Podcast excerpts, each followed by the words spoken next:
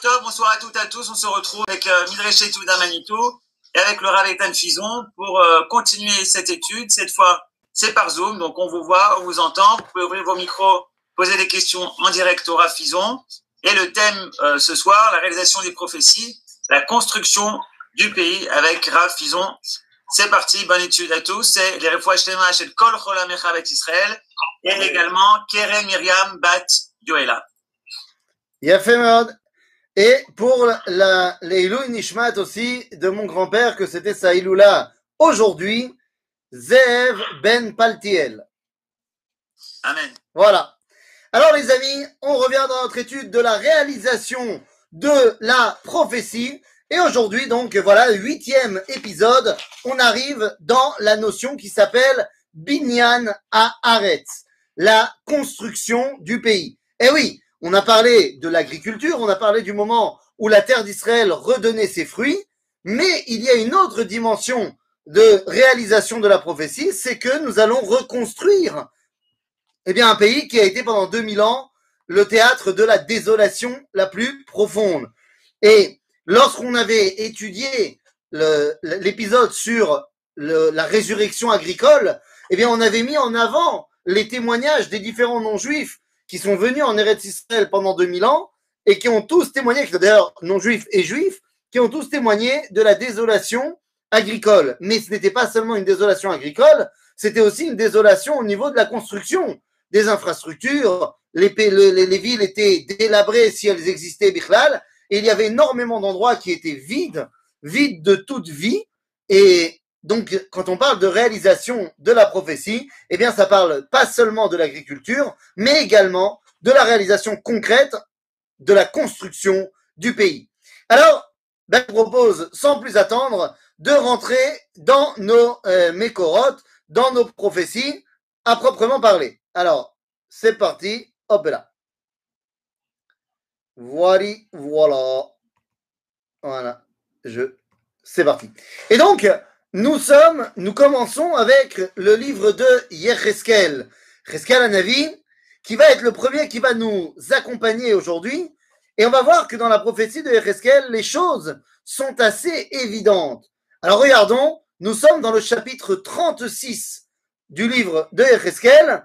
Pour vous rappeler, les chapitres 36, 37 sont les névouotes de résurrection. Dans le chapitre 37, c'est la fameuse névoua de Chazon HaAtzamot HaYeveshot, lorsque le prophète Yehezkel va voir la résurrection des morts, qui fait référence évidemment à la résurrection du peuple d'Israël. Alors, j'ai commencé avec le verset numéro 8, bien que c'est un verset qu'on a déjà étudié, c'est pour nous remettre dans le bain, à savoir « Ve'atem are Israël anpechem titnu periechem tis'u le'ami Israël kekirvo lavo » C'est-à-dire, ce verset-là faisait référence à la résurrection agricole, et donc c'est pour nous rattacher à ce qu'on avait déjà étudié. « Kineni alechem uvaniti alechem ve'nevadtem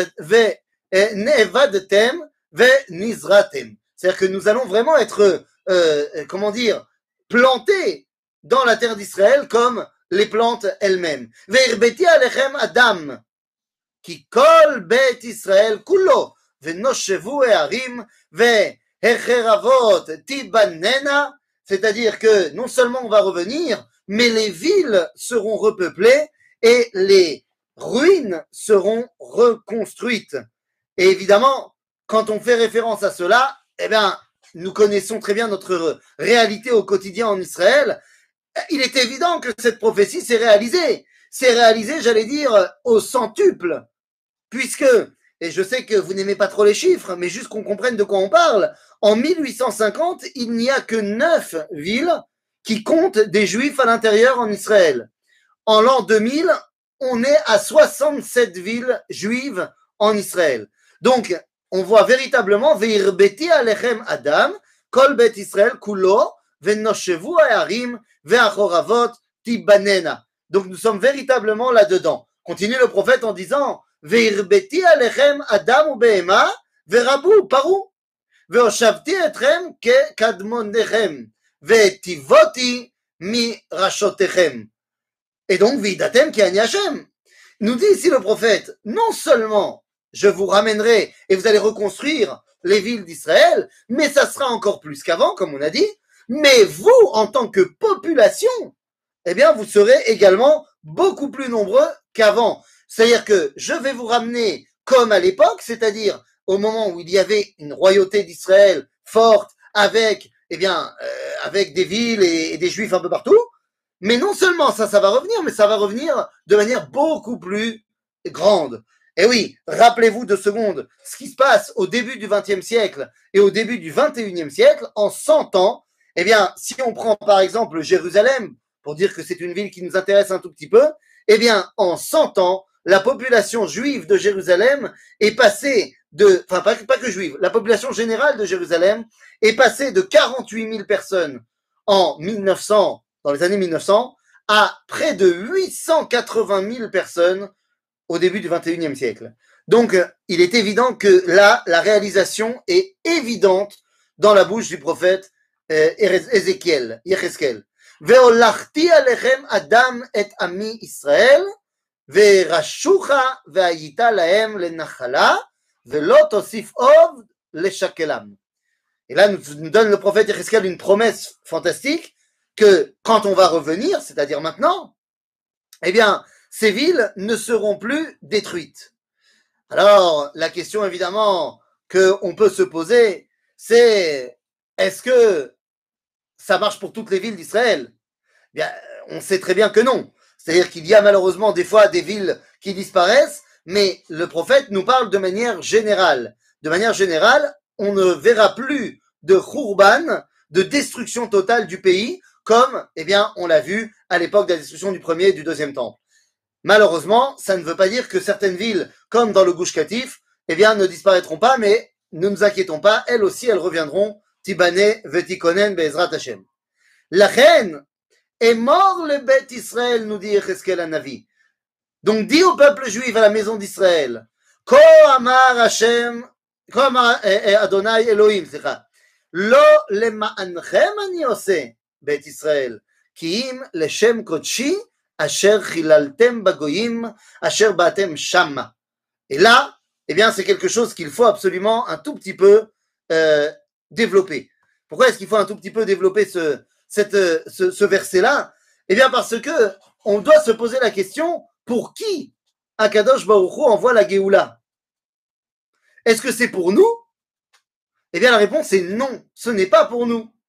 C'est pour lui. Il nous envoie la Géoula, mais pour lui. D'ailleurs, c'est ce qu'on dit 3 fois par jour dans la Hamida. Lorsqu'on dit ou Mevi Goel livne bene Israël, livne benehem, c'est ça, le ma'an shemo be'ava. C'est-à-dire que c'est pas pour nous, c'est le ma'an shemo, c'est pour son nom à lui qui a été profané lorsque le peuple juif était chez les nations. De là, nous apprenons une notion fondamentale. Mes amis, le plus grand Chilul Hashem qui puisse exister, c'est l'exil. Lorsque Am Israël est en exil, le prophète Yehezkel appelle ça le Man Shemi Asher Chilaltem. Chilul Hashem, lorsque Am Israël est en exil. Il n'y a pas de plus grand Chilul Hashem que celui-là. Donc, j'en déduis, peut-être que je n'ai pas le droit de déduire, mais j'aime bien faire des déductions, j'en déduis donc qu'il n'y a pas de plus grand Kiddush Hashem que le sionisme. Qu'il ait une kippa sur la tête ou pas. C'est-à-dire que lorsque Am Israël revient sur sa terre, Zeleman Shemo Be'ava. Et c'est exactement ce que nous disons dans le Hallel. Dans le Hallel, nous citons les versets de Tehilim. Alors, je ne les ai pas mis dans la feuille de source parce que vous le connaissez par cœur, mais vous connaissez ce Tehilim qui nous dit « Lolanu Hashem, lolanu, ki leshimcha ten kavod ». C'est-à-dire que ce n'est pas pour nous tout ce qui est en train de se passer. Ça nous profite, mais ce n'est pas pour nous, c'est pour les Kadesh et Shemo Agadol. Hop là, je reviens dans le texte. Voilà. Donc la reine est morte le Beth Israël, Ko Amar Hashem Elohim, Lo Lemanchem Ani Oseh Beth Israël, Ki Im Leshem Kodshi, Asher Chilaltem Bagoyim, Asher Batem Sham, Vekidashti Et Shemi Agadol, Amechulal Bagoyim, Asher Chilaltem Betocham, Veyadu Agoyim, Ki Ani Hashem, Neum Hashem Elohim.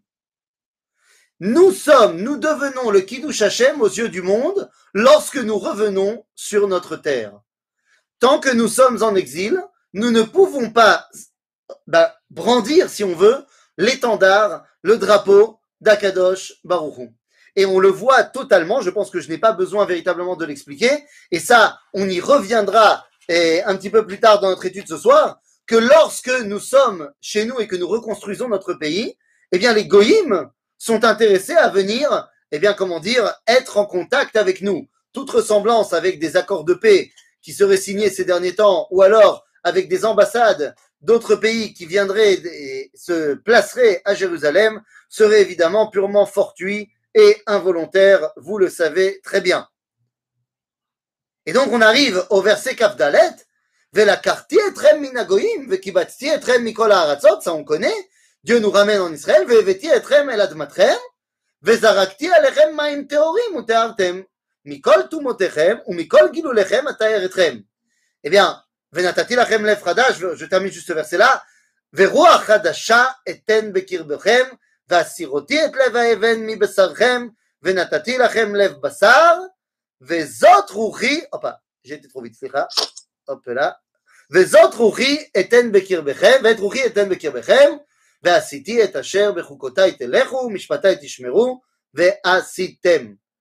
d'autres termes, nous dit Yehezkel, Rabotai, à partir de quand doit-on commencer à faire la Torah et les mitzvot? À partir de quand y a-t-il cette résurrection au niveau de la Rouchaniout? Est-ce que c'est avant de revenir en Israël? Ou est-ce que c'est après le retour en Israël?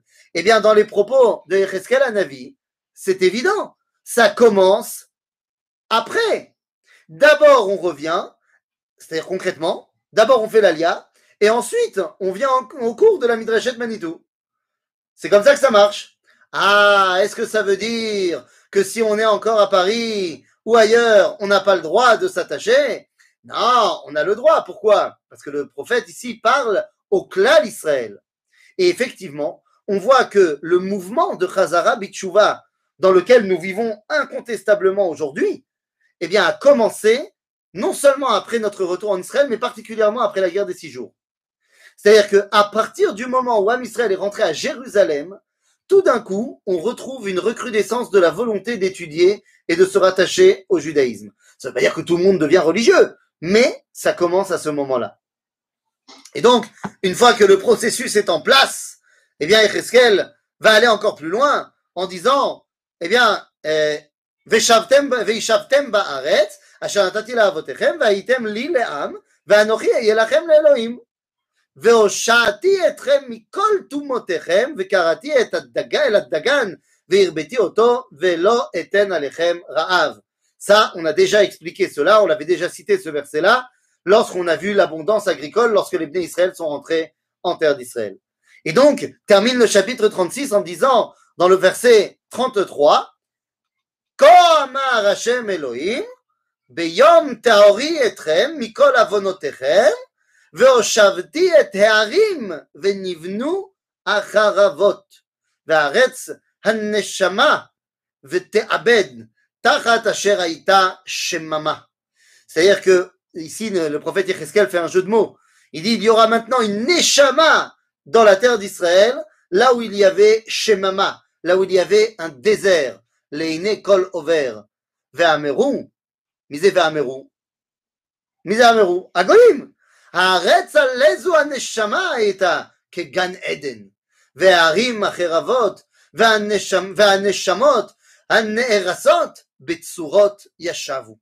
וידעו הגויים אשר יישארו סביבותיכם, כי אני השם בניתי, הנהרסות נתתי, הנשמה, אני השם דיברתי ועשיתי. טוב רבותיי, ici les paroles de Yehezkel Anavi sont, j'allais dire, limpides. Limpides.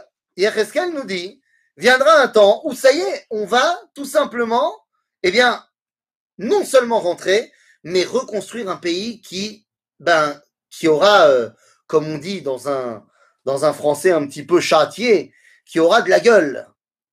C'est-à-dire que ça ne sera pas simplement un pays avec une carte postale où il y aura un dromadaire sur fond de dunes de sable, mais ça sera le pays de la high-tech, le pays où il y aura des constructions magnifiques, le pays où quand tu arriveras à Jérusalem, tu diras « Waouh !»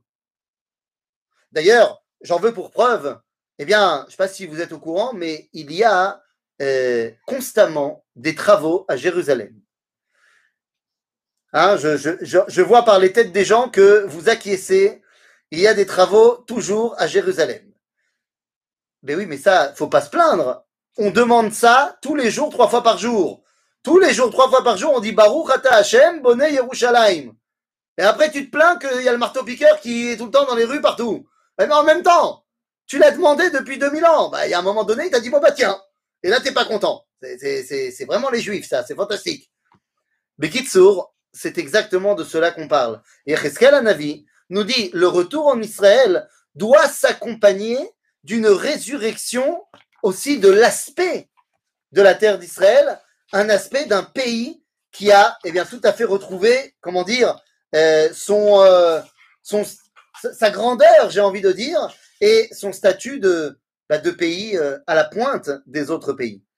Alors évidemment, Yehezkel Anavi n'est pas le seul, bien sûr, à parler de cela. Quand on parle de la résurrection et de la reconstruction du pays d'Israël, il y a d'autres prophètes qui en ont parlé, et vous pouvez le voir ici, je le remets au bon endroit. Amos a également parlé. Amos, dans le chapitre Tête, dans le 9e chapitre de Amos, nous dit le prophète au verset Yud Gimel, Ine Yamim Baim. Donc Amos, c'est avant Yehezkel.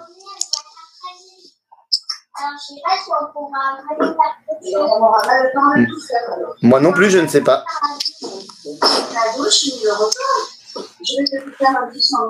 Ça, c'est l'avantage du zoom, mais c'est aussi le désavantage du zoom. C'est bon, on reprend. Tout va bien. Bekitsour, donc Amos parle avant Yehezkel. C'est vrai que Yehezkel Anavi est plus connu que Amos, mais Amos est antérieur à Yehezkel. Et nous dit Amos, « Ine yamim baim neum Hashem, venigash choresh bakotzer, vedorech anavim bemoshech azara. » C'est-à-dire qu'on va recommencer à travailler la terre d'Israël. C'est pas seulement que la terre d'Israël va redonner ses fruits, on va concrètement exploiter la terre d'Israël. L'agriculture, pas seulement la shefa que Dieu nous donne, mais l'homme va retravailler la terre. Veitifu eharim asis, vechol hagevaot titmogagna, veshavti et shevut ami Israël, ubanu harim neshamot veyashavu. C'est quoi? Ban ani harim neshamot, des harim noshmot, des villes pleines de vie. Vous savez, dans les westerns, on a toujours comme ça quand le desperados il arrive dans la ville, il y a tout le monde qui se cache dans le saloon ou dans les autres maisons, et tu as un coup de vent à ce moment-là qui passe sur la rue et qui soulève la poussière, et tu te dis, c'est une ville fantôme. C'était plus ou moins le cas de toutes les villes d'Israël durant 2000 ans. Et là, on te dit, non, Banu ou Banu Harim Neshamot, pleine de vie. Venatu Keramim Veshatu et Yeinam. C'est-à-dire, non seulement on va construire les villes, mais on va être bien dans nos villes. Ve'asu ganot ve'achlu et piriem unta'atim al admatam ve'lo yinateshu od me'al admatam asher natati lahem amar Hashem Elohecha. Donc nous dit Amos Hanavi que non seulement on va revenir, très bien, non seulement la terre d'Israël va redonner ses fruits, très bien, mais en plus de cela, nous allons construire nos villes, y planter nos propres vignes. On ne va pas se contenter de ce que la terre d'Israël nous donne. On va nous aussi planter et travailler, et on va profiter de nos villes. On va être pépère, comme on dit en bon marseillais, dans nos villes. Et évidemment, je pense que là encore, je n'ai pas besoin de vous donner plus d'exemples que cela. Nous le voyons au quotidien. Mamash kacha. Mamash au quotidien. Il faut bien comprendre que si, au début du XXe siècle, en 1909, Tel Aviv compte 63 habitants. Ce sont les 63 hommes qui constituent les 63 familles qui ont décidé de créer Tel Aviv. Eh bien, quand on est 100 ans plus tard, c'est 420 000 habitants à Tel Aviv. Il est évident qu'on est en train largement de vivre cette réalité et je pense que tout le monde en est largement, mais alors largement conscient. Alors, est-ce qu'il suffit de construire simplement des maisons, d'y planter des vignes, ou alors il s'agit également de construire ce que j'ai appelé tout à l'heure comme étant les infrastructures du pays? Parce que c'est bien beau, mais il y a quelques années de cela, eh bien, j'ai fait un tioul avec un organisme de France. Vous savez, les tioulim zatzal, c'était une époque où il y avait des gens qui montaient dans des boîtes de fer avec des ailes et qui arrivaient par le ciel. Je ne sais pas si vous vous rappelez, ça s'appelait des avions. C'était dans l'ancien temps, dans le monde de l'avant-corona. Eh bien, j'ai fait un tioul avec un organisme de France et le responsable du groupe, qui travaillait au consistoire depuis des années et des années et des années, n'était pas revenu en Israël depuis 40 ans. 40 ans!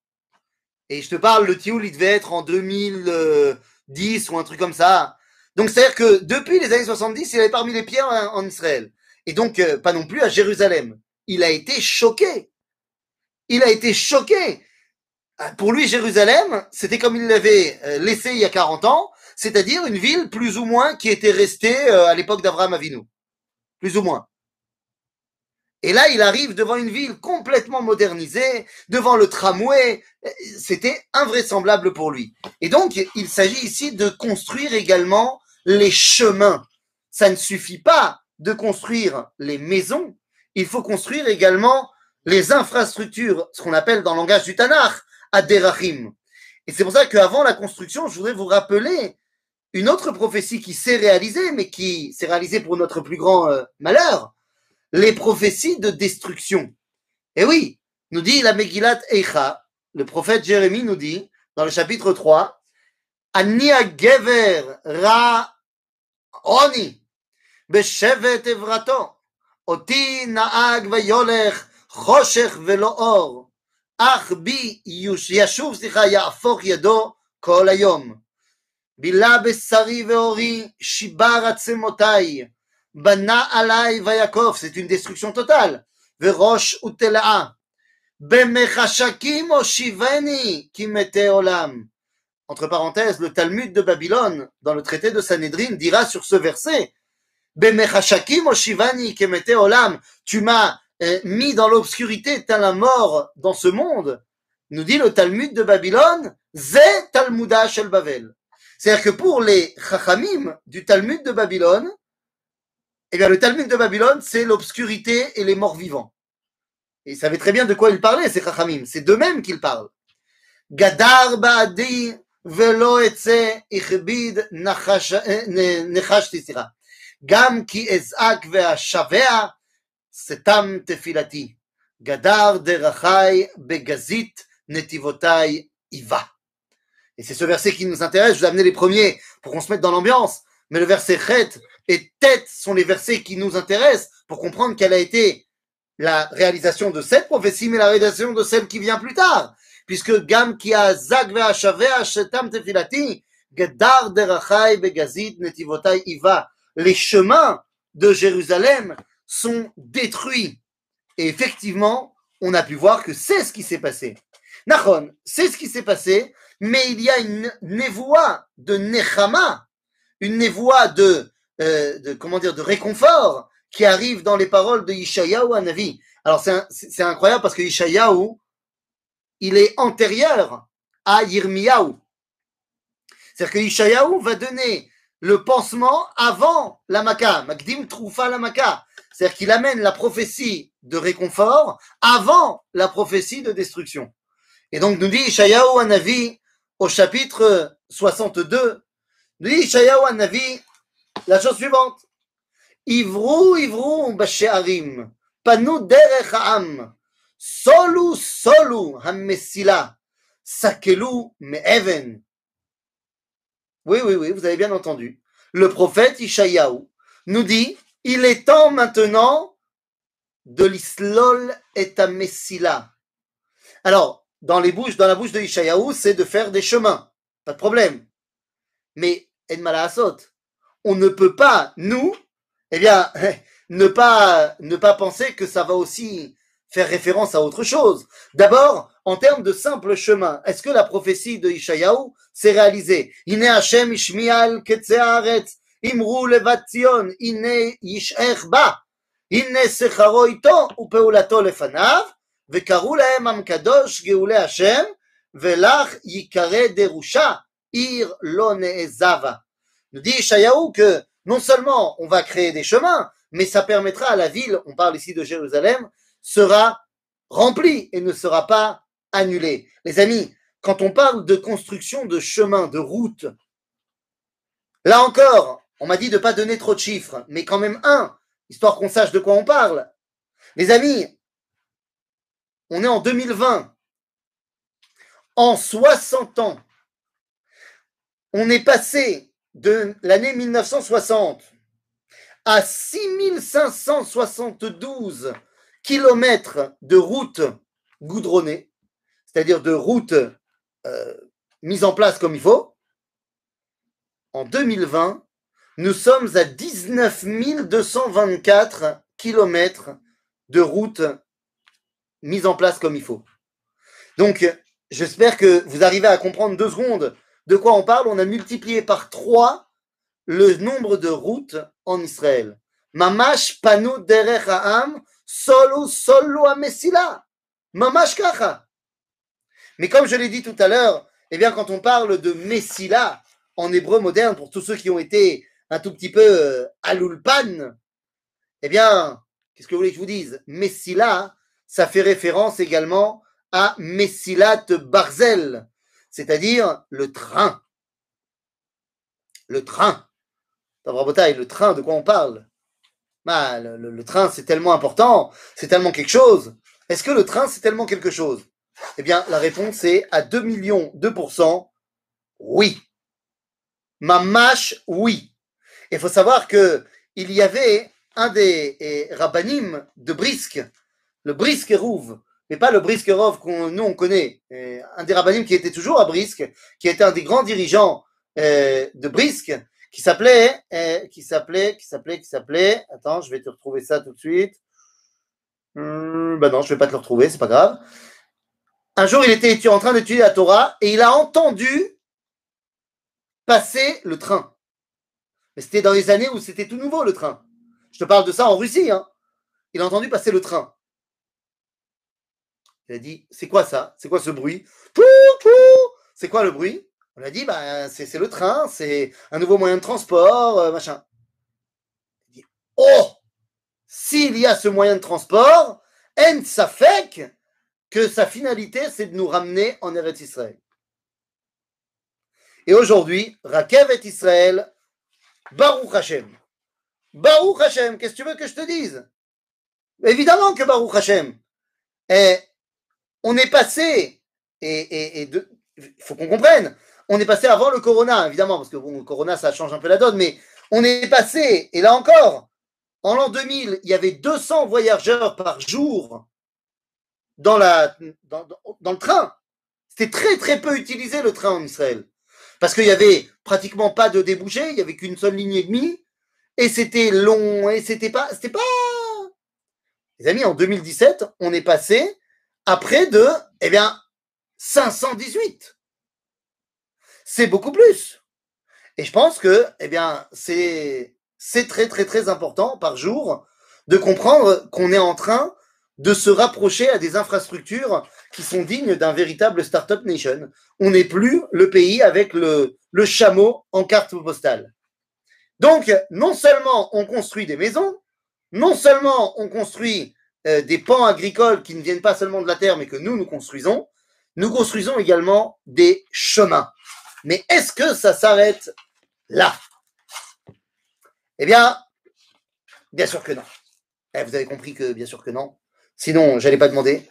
Mais quand on parle, Rabotaï, de la construction des villes d'Israël, Qu'est-ce que tu veux dire et qu'est-ce que tu veux que je te dise? Il faut qu'on mette un focus sur Yerushalayim.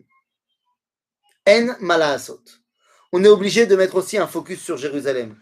Parce qu'une grande partie des Nevuot, eh bien, se concentre sur Jérusalem.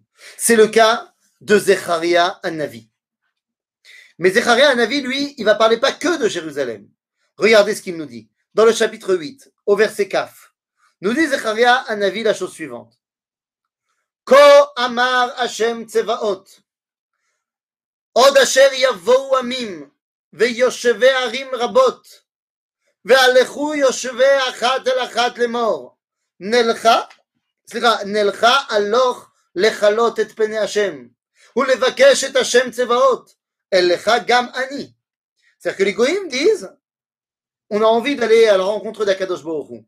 ובאו עמים רבים וגויים עצומים לבקש את השם צבאות בירושלים ולחלות את פני השם. כה אמר השם צבאות בימים ההמה אשר יחזיקו 10 אנשים מכל לשונות הגויים והחזיקו בכנף איש יהודי לאמור נלכה עמכם כי שמענו אלוהים עמכם. La construction du pays amène également à une influence énorme au sein du monde non juif. Comme on l'a dit tout à l'heure, c'est Kiddush Hashem Beinei Ha'amim, mais ça va aussi avoir une influence concrète. Que les goïms viennent s'attacher à Israël pour essayer d'apprendre comment on s'attache à Dieu. Alors, c'est évidemment vrai avec ce qu'on voit aujourd'hui, le Rav Cherki qui est à la tête de l'association de Brit Olam pour l'association des Bnei Noach dans le monde, et de plus en plus de Bnei Noach s'attachent à Israël et veulent venir apprendre du peuple juif comment s'attacher à Dieu, mais vous comprenez que cette réalité n'était pas possible lorsque le peuple juif faisait peine à voir. De la même façon, lorsqu'on parle de s'attacher au Ham Israël, eh bien, il y avait un homme qui s'appelait Pascal, un grand philosophe. Eh bien, notre ami Blaise Pascal avait dit la chose suivante. Si Dieu s'est un jour véritablement dévoilé à l'humain, alors il est évident que nous devons demander au peuple juif la tradition de ce dit dévoilement. C'est-à-dire, qui sont ceux qui gardent la capacité de se rattacher à Dieu? Ham Israël. Seulement, lorsque Ham Israël est en mode recroquevillé sur lui-même, à l'intérieur du Beth Midrash, que ça fait peur à voir, personne n'a envie de s'attacher au peuple juif. Mais lorsque Ham Israël est en train de se reconstruire, de reconstruire son pays, de retrouver une grandeur, eh bien à ce moment-là, il est évident que c'est ce qui est en train de se passer, que Asara Goyim, Marzikim Bekanaf Ish Yehudi, les morts, Nelcha Imachem, Kishamanu Elohim Imachem. Alors cette prophétie ne s'est pas réalisée encore à 100%, mais elle est complètement en passe de se réaliser. On est en train de réaliser cette prophétie. Alors, comme j'ai dit, la construction du pays passe également par une construction particulière, la construction de Jérusalem. Là encore, quand on parle de construction de Jérusalem, nous devons commencer par la notion de destruction de Jérusalem. Et oui, nous dit le prophète Jérémie, Megillat Eicha, chapitre 1, Eicha yashva badan, Aïr rabat yam, Ayeta kealmana. Et oui, on connaît ce nigun. Eicha yashva badad, Aïr rabat yam, Ayeta kealmana. Rabati bagoyim, Sarati bamedinot, Ayeta lamas. ברכות תבכה בלילה, ודמעתה על לחיה, אין לה מנחם מכל אוהביה. כל רואיה בגדו בה, היו לה לאויבים, גלתה יהודה מעוני, ומרוב עבודה היא ישבה בגויים, לא מצא מנוח. כל רודפיה השיגוה, ben ametsarim. Et enfin, nous arrivons à ce verset incroyable. D'arretzion avelot mibli baimoel ki she'area shomemim kohanea nechenachim betulotea negod veimarla. Ces vers-là, ces versets-là, qui chez les Ashkenazim sont dits comme ça avec ce nigoun très très pesant, eh bien les amis, d'arret Sion avelot mibli bahem moed. Le Rav Tzvi Yehuda Kook, lorsqu'il était bloqué dans les Pkakim à l'entrée de Jérusalem, et à l'époque, je te parle dans les années 70, il n'y avait qu'une seule route et c'était une route à deux voies, c'est-à-dire un comme ça, un comme ça. Il n'y avait pas l'entrée de Jérusalem que nous on connaît, qui a déjà trois voies et qu'on va en mettre quatre. Mais Kitsour, c'était pas du tout le même délire, hein. Il y avait pratiquement toujours des embouteillages à l'entrée de Jérusalem. Mais moi je me rappelle, même quand moi j'ai fait mon alia en 2003, tu savais que la montée de Jérusalem, t'en avais pour 20 minutes. Même quand ça roulait bien, quoi. Mais Kitsour, le Rav Tzvi Yehuda Kook, lorsqu'il était pris dans les embouteillages de l'entrée de Jérusalem, Aya Boré Misimcha.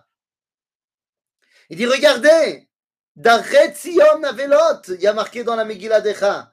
C'est-à-dire que les chemins qui mènent à Jérusalem sont vides. Et aujourd'hui, tu es dans les embouteillages pour rentrer à Jérusalem. C'est fantastique. C'est pas shoot, fantastique. Et c'est exactement ce que va nous enseigner David Ameler, Besefer Teilim.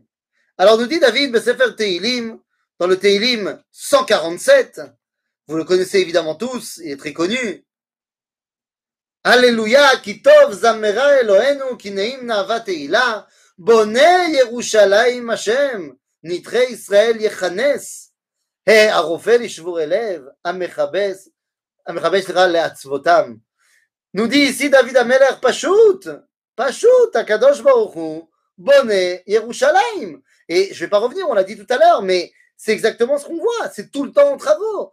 Yesh Pachout, binyan. Incroyable, il y a une construction constante de Jérusalem. Nous réalisons les paroles de Teilim, c'est extraordinaire. Ad Kedekar, que va continuer la névoie, cette fois dans le livre de Zechariah, mais on est dans la même optique.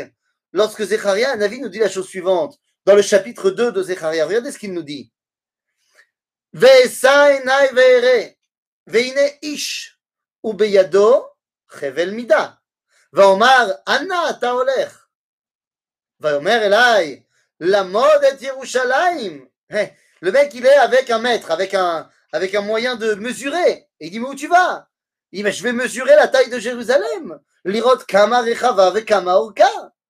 והנה, המלאך הדובר בי יוצא, ומלאך אחר יוצא לקראתו. ויאמר אליו, רוץ, דבר אל הנער על אז, לאמור. Tu peux plus compter. Il n'y a plus de limite à Jérusalem. Prazot, Teshev Yerushalayim, Mirov Adam, ou Behema, ou Vetocha. Vani eye la Neum Hashem. Chomat Esh Saviv, ou le Chavod eye Betocha.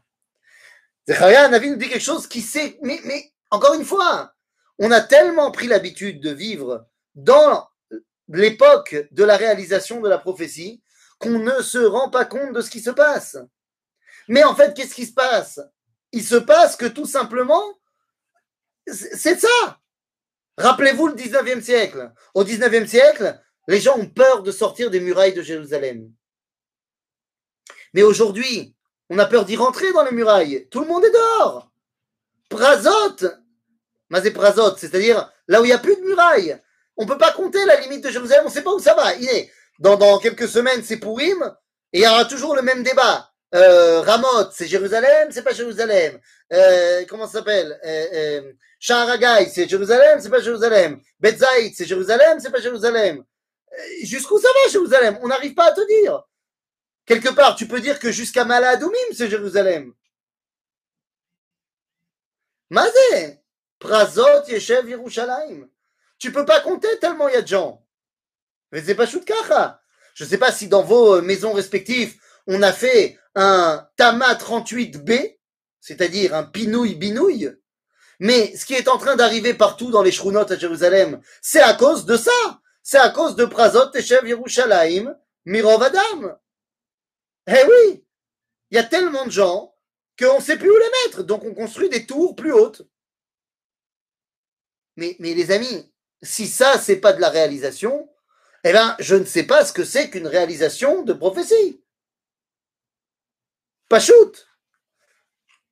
Et évidemment, on va arriver à ce verset incroyable, ce verset qui est tellement beau. Oh, bah, voilà, oh, bah, deux secondes. Ce verset qui est tellement magnifique dans Zechariah au chapitre 8, nous dit Zechariah HaNavi, verset Vav, Ko amar Hashem Tsevaot, ki pale beine she'erit ha'am hazeh, בימים ההם, גם בעיניי, יפלה נאום השם צבאות. Tout le monde va voir et va être sous le choc, incroyable, subjugué. כי כה אמר השם צבאות, הנני מושיע את עמי מארץ מזרח ומארץ מבוא השמש. ואז מה? והבאתי אותם ושכנו בתוך ירושלים, והיה לי לעם, ואני אהיה להם לאלוהים באמת ובצדקה. Rabotai, c'est de cela qu'on est en train de parler. C'est tout simplement toute cette réalité qu'on est en train de réaliser. Ce n'est pas... Tu n'as pas pitié des gens qui ne parlent pas hébreu. Ah, ben alors, c'est maintenant que vous me dites. Il faut me le dire avant, ça. Alors, très bien que vous me l'ayez dit maintenant. Très bien. Je reprends. Il faut que je revienne depuis le début ou on se concentre sur celui-là. Mais... c'est très bien que vous me l'ayez dit, Bezrat Hashem, j'oublierai plus de traduire. Mais dites-vous que votre Neshama, elle a compris, quoi qu'il arrive. Quoi qu'il arrive. Alors, le verset nous dit, « Ainsi parle l'Éternel, ceux qui vont voir des rescapés du peuple juif de l'exil, qui vont voir ce dont je parle maintenant, ils vont être émerveillés et ils n'en croiront pas leurs yeux. Mais qu'est-ce qu'ils vont voir? Eh bien, ils vont voir que je ramène mon peuple et que je les fais s'installer à l'intérieur de Jérusalem. » Plus que toute autre prophétie, celle qui a été la plus incroyable, parce que c'est celle qui était la plus demandée, c'est le retour du peuplement de Jérusalem par le peuple juif. Et je me souviendrai toujours des larmes terribles, d'une joie très profonde de ma grand-mère lorsque je lui ai envoyé, justement, c'est une fois où j'ai pu revenir en France juste après que ce soit arrivé, que je lui ai donné dans la main la Teudat Leda, le certificat de naissance de ma première fille, de mon premier enfant, où il y avait marqué Mazal Tov, le Mishpacha de Fizon, votre fille est né à Jérusalem. J'ai reçu comme ça une Théouda, comme ça, fantastique. Ma fille est née à Jérusalem. Donc depuis, j'en ai reçu 4, mais... et j'ai montré ça à ma grand-mère. Mais quelle larme! Elle m'a dit, si seulement ton autre grand-mère, elle était là. Mon autre grand-mère, Mamie Sabine, qui avait survécu à Auschwitz, me dit, si ta grand-mère, elle avait pu voir ça aussi. Elle, avec son numéro sur le bras, moi qui ai dû fuir de maquis en maquis et de forêt en forêt et de cachette en cachette pour ne pas me faire attraper par les nazis, mon arrière-petite-fille est née à Jérusalem. Mais c'est quelque chose qui pour moi paraissait tellement normal que ma fille naisse à Jérusalem. Je ne me rendais pas compte, alors que ma grand-mère était véritablement, elle portait en elle le verset, elle était She'erit ha'am hazeh, elle était les rescapés de ce peuple, mamash dans tous les sens du terme, pas seulement rescapés de l'exil de 2000 ans, mais mamash rescapés de la Shoah, mamash kacha. Et elle dit, je n'en revenais pas. Comment aurais-je pu, une seule seconde, quand il y avait, ma grand-mère disait, je suis née lorsque le Führer est monté au pouvoir. Ma grand-mère est née en 1933. Elle me dit, comment est-ce qu'on aurait pu seulement imaginer que le peuple juif allait avoir une terre, que le peuple juif allait avoir un pays, et que, elle m'a dit, que moi, mes petits-enfants habiteraient là-bas et que mes arrière-petits-enfants naîtraient à Jérusalem. Elle dit, moi je suis né en Pologne. Et ça, c'est absolument incroyable. Et nous sommes la réalisation, tout simplement, eh bien, de cette prophétie incroyable. Alors, c'est bien, tu as raison de... Oui Rav Fizon, Ethan, oui une question. Donc, le cours, là, c'est la réalisation des prophéties à propos de la construction du pays. Oui. Est-ce que dans ce domaine de la construction du pays, est-ce qu'il y a encore des données, des prophéties qui n'ont pas été réalisées? Ah ben, évidemment. Ah, évidemment. Et je vais t'en donner une en avant. Mais là, on ne fait pas le cours de ce qui n'a pas été réalisé, parce que sinon, ça, ce serait un autre thème. Quelles sont les prophéties qu'on n'a pas réalisées? Mais il y en a qu'on n'a pas encore fini le boulot. Mais si tu parles de construction du pays qu'on n'a pas encore faite, je pourrais te citer, oui, il y a un petit bâtiment à Jérusalem, justement, qu'on n'a pas encore construit. Je ne sais pas si tu vois de quoi je parle. Mais effectivement, le Beth Amikdash, on ne l'a pas encore reconstruit. Et il y a également d'autres endroits en Israël qu'on n'a pas encore reconstruits. Donc, il y a encore des endroits à reconstruire. Il y a des villes dans lesquelles nous étions installés et que nous n'avons pas encore réussi à nous y réinstaller. Par exemple, je pense à une ville qui était une ville juive par excellence, avec une synagogue magnifique et une mosaïque magnifique dans la synagogue qu'on peut voir aujourd'hui sur la Kvish Mispar Echad, sur la route numéro 1, quand on s'arrête au musée du Shomroni à Tov, le musée du Bon Samaritain, qui est un musée purement chrétien, qui raconte une histoire purement chrétienne, mais qui, dans l'intérieur du musée, a également une salle avec énormément de mosaïques, de vieilles synagogues qui ont été récupérées. Et bien là-bas, on peut y voir la mosaïque de la synagogue de Hotza, la synagogue de Gaza. Et oui, Gaza est une ville juive, du territoire de Judée, du territoire de la tribu de Yehuda. Donc, par exemple, Gaza, on n'a pas encore reconstruit Gaza et on n'en a pas fait une ville, Letiferet Medinat Israël. Bezrat Hashem Inch'Allah, ça viendra. Ça a l'air. Donc oui, il y a encore des choses qu'on n'a pas encore réussi à reconstruire. Mais on ne peut pas nous voiler la face sur ce qu'on a déjà accompli, qui est absolument incroyable. Donc je reviens... Ah, et voilà. Un, tac. Donc, je reviens à notre histoire. Hop là. Voilà.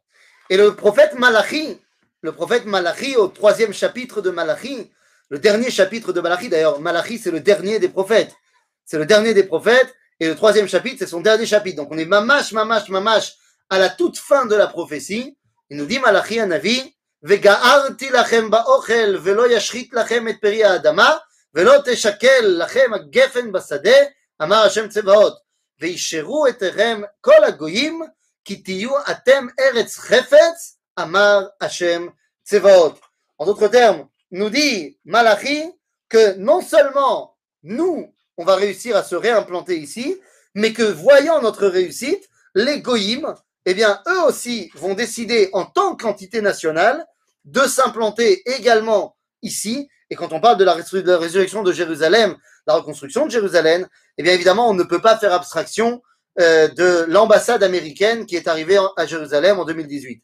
Donc, évidemment, ça fait écho à ce que nous dit ici Malachi, « Veisheru etrem kol hagoyim » et les nations voudront s'attacher à vous, « Ki tiyu atem eretz refet » vous serez une terre de référence, Amar Hashem Tsevaot. Alors, est-ce qu'il s'agit simplement de construire Jérusalem ou est-ce qu'il y a également des constructions dans le reste du pays? Eh bien, les amis, pour ce qui est des constructions dans le reste du pays, je vois que on va pas forcément avoir... Si, on a quand même le temps un petit peu. Donc, il y a encore des constructions pas seulement à Jérusalem. Eh oui, il y a d'autres paysages que les prophètes nous disent qu'on va également repeupler et reconstruire.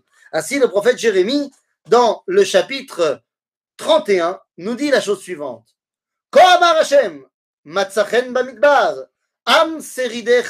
Nous sommes les rescapés de l'épée. Alors, Israël, je viens vous calmer, Israël. Merachok Hashem Nireli, Ve'avat Olam Avtich.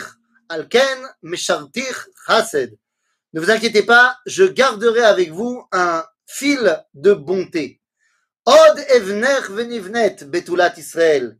Tu viendras un jour où tu seras reconstruite, Israël. Od Taadi Tupaich Veyatzat Bimchol Mesachakim. Viendra un temps où tu continueras et tu redeviendras heureuse et en train de jouer. Tu reconstruiras et tu replanteras des vignes dans la Samarie, dans le Shomron. Nous dit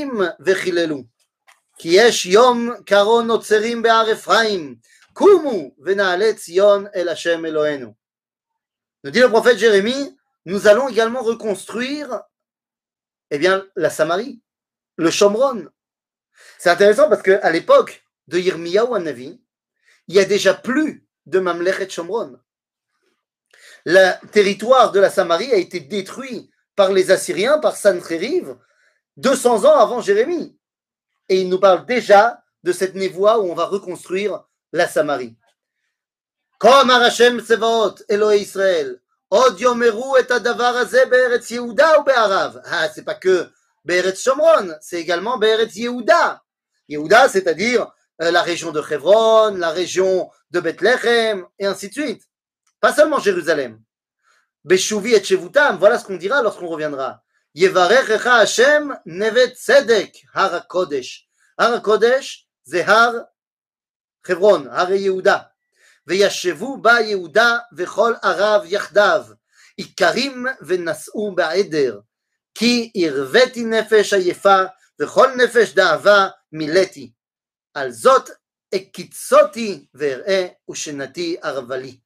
Dieu nous dit, non seulement je vais vous ramener dans les terres de Judée, mais vous allez en devenir un grand troupeau de la terre de Judée. En d'autres termes, ça ne sera pas un petit endroit, mais Yehuda Veshomron, la Judée-Samarie, seront des endroits extrêmement peuplés. Aujourd'hui, près d'un 500 000 de Juifs habitent en Judée-Samarie. Hop là. Voilà. Et ainsi, nous dit le prophète Jérémie, on terminera par là, cette fois au chapitre 33, si je ne me trompe pas. Oui, voilà, au chapitre 33, au verset 10, nous dit Jérémie, Comme Arachem, ainsi parle Dieu, Od Yishama Bamakom Azeh, Asher Atem Omrim, on entendra encore dans cet endroit-là, il parle de Jérusalem. חרב ומעין אדם ומעין בהמה בערי יהודה ובחוצות ירושלים הנשמות מעין אדם ומעין יושב ומעין בהמה כל ששון וכל שמחה כל חתן וכל כלה. Et oui, on connaît évidemment ce verset. D'ailleurs, ce verset, vous remarquerez qu'il a été tronqué dans les chansons, et là je m'inscris en faux, dans tous les compositeurs de chansons de mariage. On a coupé, on a censuré Jérémie. C'est quand même pas mal. Fallait le faire. Parce que le verset en entier, c'est Kohamar Hashem, Odishama. Et toi, tu connais la chanson. Tu dis Odishama Be'are Yehuda, Uvechutzot Yerushalayim, Kol Sason Ve'Kol Simcha, Kol Khatan Ve'Kol Khala. Bon, d'accord, mais ça, c'est pas le verset. Le verset, il dit Kohamar Hashem, Odishama Bamakom Azeh, Asher Atem Omrim, Charev Umen Adam Umen Behema. C'est-à-dire que le verset, il dit, on va encore entendre dans ces endroits où on a entendu l'épée frapper l'homme et l'animal, dans les villes de Judée et dans les cours de Jérusalem, Haneshamot, Me'en Adam, qui sont maintenant vides de tout homme, Me'en Yoshev ou Me'en Behema, il n'y a plus personne qui y habite. On entendra encore là-bas Kol Sason ve'Kol Simcha, Kol Khatan ve'Kol Kala, Kol Omrim Od Bet Hashem Tsevaot, Ki Tov Hashem, Ki Leolam Chasdo. Bon. En vrai, Mevim Toda Bet Hashem, ça ne serait pas rentré dans la musique. Malasot, je pense que les gens qui ont fait les chansons, ils ont bien compris que si on mettait tous les versets, ça ne rentrerait pas dans la musique, et donc ça ferait des chansons interminables que personne n'allait se rappeler des paroles. Donc c'était très important qu'on coupe un petit peu Jérémie, il ne nous en voudra pas. C'est pour le bien des mariés. Pour elle et pour beaucoup de Juifs, tout Israël et Jérusalem. C'est qui pour elle? C'est qui pour elle? Je n'ai pas compris qui est pour elle. Quelqu'un qui a dit dans le chat, pour elle et pour beaucoup de juifs, tout Israël et Jérusalem. De qui on parle? Attends, il y a une autre question. Pour voir ce qui est écrit au-dessus. Ah, excusez-moi, attendez. Attendez, j'y viens. Mes enfants sont nés à Naharia et la mairie plantait un arbre pour chaque enfant qui naissait. Et ma mère a été super émue en voyant le certificat du KKL, non seulement des petits-enfants en Israël, mais aussi des arbres. Ah, il a fait. Nachon, tu as tout à fait raison. Que d'ailleurs, c'est un minag qui est aussi pour mes enfants, mais aux enfants aussi, on leur a planté un arbre dans Yar Yerushalayim, c'est Nachon. C'est un minag d'ailleurs qui est très ancien. C'est un minag qu'on retrouve déjà dans le Talmud, que lorsque naissaient les enfants, on plantait un arbre. Et on savait où on avait planté l'arbre de notre fils. Lorsque notre fils se mariait, donc disons, je sais pas moi, 20 ans plus tard, eh bien, l'arbre avait poussé. Il se mariait avec une jeune fille. La jeune fille, on lui avait planté aussi un arbre et l'arbre avait poussé. Eh bien, cet arbre, on coupait des branches et de ces branches, de ces deux arbres, on formait la choupa pour ces deux enfants. Donc, c'était vraiment un minag chachouv, meod, et qui rassemble tout Bishvat avec tout Béav. Tout Béav, le jour où, eh bien, la fête des amoureux d'après le judaïsme, c'est-à-dire le moment où Am Israël a pu se marier les uns avec les autres, et tout Bishvat, la fête des arbres, machin, tout est relié finalement, puisque et tout Béav et tout Bishvat sont 40 jours avant la création de l'homme. Et oui, je vous rappelle que l'homme a été créé, enfin le monde, Sira, a été créé soit le 25 Elul, soit le 25 Adar. Ça dépend si on se place du point de vue de Rabbi Eliezer ou du point de vue de Rabbi Yehoshua. Si Rabbi Yehoshua dit que l'homme a été créé en Nissan, le monde a été créé le 25 Adar. Si on se place du point de vue de Rabbi Eliezer qui dit que le monde a été créé à Rosh Hashanah, que l'homme a été créé à Rosh Hashanah, donc le premier Tishrei, alors le monde a été créé le 25 Elul. À ce moment-là, eh bien, nous dit le Talmud que 40 jours avant la création de l'être, eh bien, une voix sort des cieux pour dire « Celle-là, c'est pour celui-là ». Donc, là, on parle de la création du monde. Naran, on parle de la création du monde. Donc, c'est qui la Kala du monde que Dieu a créé? C'est Am Israël. Et donc, c'est quand 40 jours avant la création du monde, eh bien, c'est soit tout Bishvat, si tu dis que c'est en Nissan, soit tout Béhav, si tu dis que c'est en Tishré. Eh bien, voilà que le minag du peuple juif a réuni entre l'avis de Rabbi Eliezer et Rabbi Yehoshua. Et lorsque se mariaient un jeune garçon et une jeune fille d'Israël, eh bien, on coupait les branches des arbres qui avaient été plantés pour eux pour en faire leur choupa et les faire rentrer dans la famille d'Israël. Et c'est un minag qui s'est un peu perdu parce qu'aujourd'hui nos choupotes évidemment ne sont plus construites avec les branches des arbres qui ont été plantées pour nos enfants, mais bon, qui sait, peut-être qu'un jour on y reviendra et Amen Kenny Ratson. Voilà, c'était la névoie qui se réalise, la construction du pays. À bientôt les amis pour de nouvelles aventures. Merci beaucoup Rav Fizon. Le moment des questions, chers amis. Ouvrez vos micros. Alors c'est parti. Très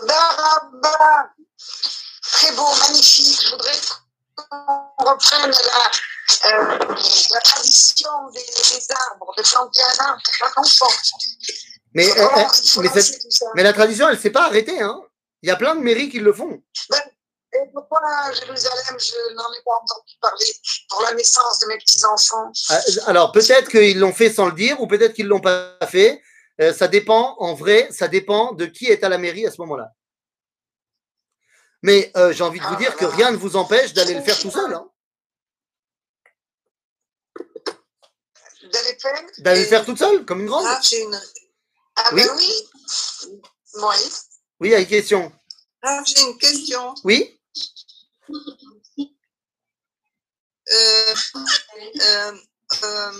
à l'heure, on a demandé quelles sont les prophéties qui ne sont pas encore réalisées. Et ça m'a fait penser à une autre question. Pourquoi certains religieux pensent que c'est Dieu lui-même qui... on devait attendre d'Akadosh Baruch Hu à Philo l'Eretz Israël. Je ne sais pas, il y en a qui nient l'État d'Israël, je crois, à cause de ça, mais je ne connais pas. Je n'ai jamais pu parler de ça avec eux. Donc, les prophéties qui restent à réaliser, est-ce que c'est justement cette partie peut-être qui sera donnée par Akadosh Baruch Hu? Alors, qu'est-ce que vous en pensez? Je vais vous répondre. Il y a deux choses différentes. Dans ce que vous dites, il y a deux choses différentes. Il y a pourquoi certains juifs pensent qu'on n'a pas le droit de créer l'État d'Israël et il faut attendre que Dieu il nous donne tout sur un plateau. Nous-mêmes. Voilà. Il ne faut pas que nous on le fasse, mais que ça vienne de Dieu directement. Et une autre question, c'est est-ce que les autres parties de la terre d'Israël qu'on n'a pas encore conquises, qu'on n'a pas encore développées, est-ce que lorsqu'on va les développer, alors tout le monde sera d'accord? La première chose que vous dites, c'est dû à une raison très importante, et je suis désolé de le dire de manière aussi crue, mais ça s'appelle de l'ignorance. Je vous explique. Les gens dont on parle sont des gens qui sont des grands rabbins, qui ont étudié la Torah, beaucoup. Ils se basent sur un point. Dans le traité de Ketubot, dans le Talmud, il y a une histoire qui met en place, à la page 110 et 111 du traité de Ketubot, qui met en place ce qu'on appelle les trois serments. C'est quoi les trois serments? C'est que Dieu a fait prêter serment au peuple juif et aux nations du monde, trois choses, pour que l'exil puisse exister. Ces trois serments sont tirés de Shir Hashirim. Dans le livre de Shir Hashirim, trois fois, nous retrouvons le verset « Ishbati etrem benot Yerushalayim, shelo teoreru et ha'ava ad sheterpatz » qui veut dire « Je vous ai fait prêter serment, fille de Jérusalem, de ne pas éveiller l'amour avant qu'il ne se réveille lui-même. » Ces trois serments sont mentionnés dans le Talmud en disant, premièrement, on n'a pas le droit de se révolter contre les nations.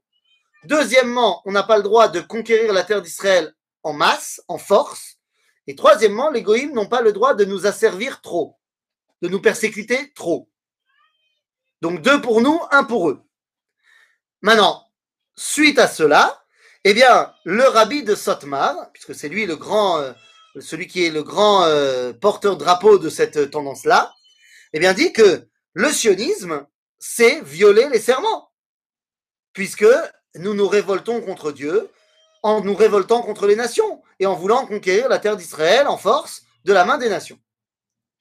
À ceci vient répondre d'abord tous les décisionnaires de la halakha depuis le Talmud jusqu'à nos jours, que cette histoire des trois serments n'est pas une histoire qui a été nifsak la halakha, mais qui est une agada. C'est-à-dire que ce n'est pas une décision halakhique qu'on n'a pas le droit de se révolter ou quoi que ce soit, mais c'est juste que ça veut nous enseigner que quand ce n'est pas le moment de revenir en Israël, ça ne marchera pas. Ceci étant dit, dans tous les cas, arrive un des grands maîtres du judaïsme, justement, pour expliquer que le Rabbi de Satmar a tort, c'était Rabbi Meir Simcha Cohen de Dvinsk, qui est un contemporain du Rabbi de Satmar, et qui vient dire en 1917, lorsqu'il entend la déclaration Balfour, il dit « Oh, otazoy, zos is dos, zéou » Ça y est, la peur des serments est tombée, puisque les nations nous ont permis de revenir à Jérusalem. La déclaration Balfour, c'est la permission des nations de reconstruire notre pays en Israël. Donc, même si tu dis que les serments ils sont alpés à la chasse, ce qui n'est pas le cas, ça y est, il n'y a plus de problème, puisque les nations nous ont permis. Et donc, ce sont des gens qui se voilent les yeux, la face et tout ce que tu veux. D'un autre côté, il y a aussi, j'ai dit, une grande notion d'ignorance, parce que, et je préfère prendre des pincettes en disant cela, mais parce que dans le monde ashkénaze, et non dans le monde séfarade, il n'y a pas ce problème-là. Il n'y avait aucun rabbin séfarade qui était opposé au sionisme. Aucun. Les seuls rabbins séfarades qui se sont opposés au sionisme, c'est récemment, et ce sont des rabbins séfarades qui ont été formés chez des ashkénazim, dans les yeshivot ashkénazes, qui s'habillent comme des ashkénazim, qui parlent comme des ashkénazim. Les Sfaradim ne se sont jamais opposés au sionisme. Pourquoi? Parce que dans le monde séfarade, on n'a jamais arrêté d'étudier le Tanakh, la Bible, les prophéties, alors que dans le monde ashkénaze, on a arrêté d'étudier le Tanakh. Résultat des courses, on ne connaissait plus les prophéties. Et donc, quand tu ne connais pas la prophétie, eh bien, tu n'arrives pas à voir quand elle se réalise sous tes yeux. Ok? Voilà. On ne peut pas dire aussi que les Goïms, ils nous ont, oui, trop persécutés. Ah si, si, la Shoah, c'est... La Shoah, c'est trop. La Shoah, c'est trop, je suis d'accord avec toi. C'est-à-dire que non seulement il y a eu la déclaration Balfour, et en plus de ça, les Goïms aussi, ils n'ont pas respecté leur part du marché. Donc, ça veut dire que dans tous les cas, tu peux faire ton alia, c'est bon. Merci, Tan. Daniel, elle est déjà à Tel Aviv, elle n'a pas besoin de faire sa alia, c'est bien. Autre question. Eh ben, Chazak ou Baruch. Toda Rabba. Chazak ou Baruch, Erev Tov Lekulam. Toda Rabba. Tu dis salut? Coucou. Va l'habiller, elle va avoir froid. Ouais.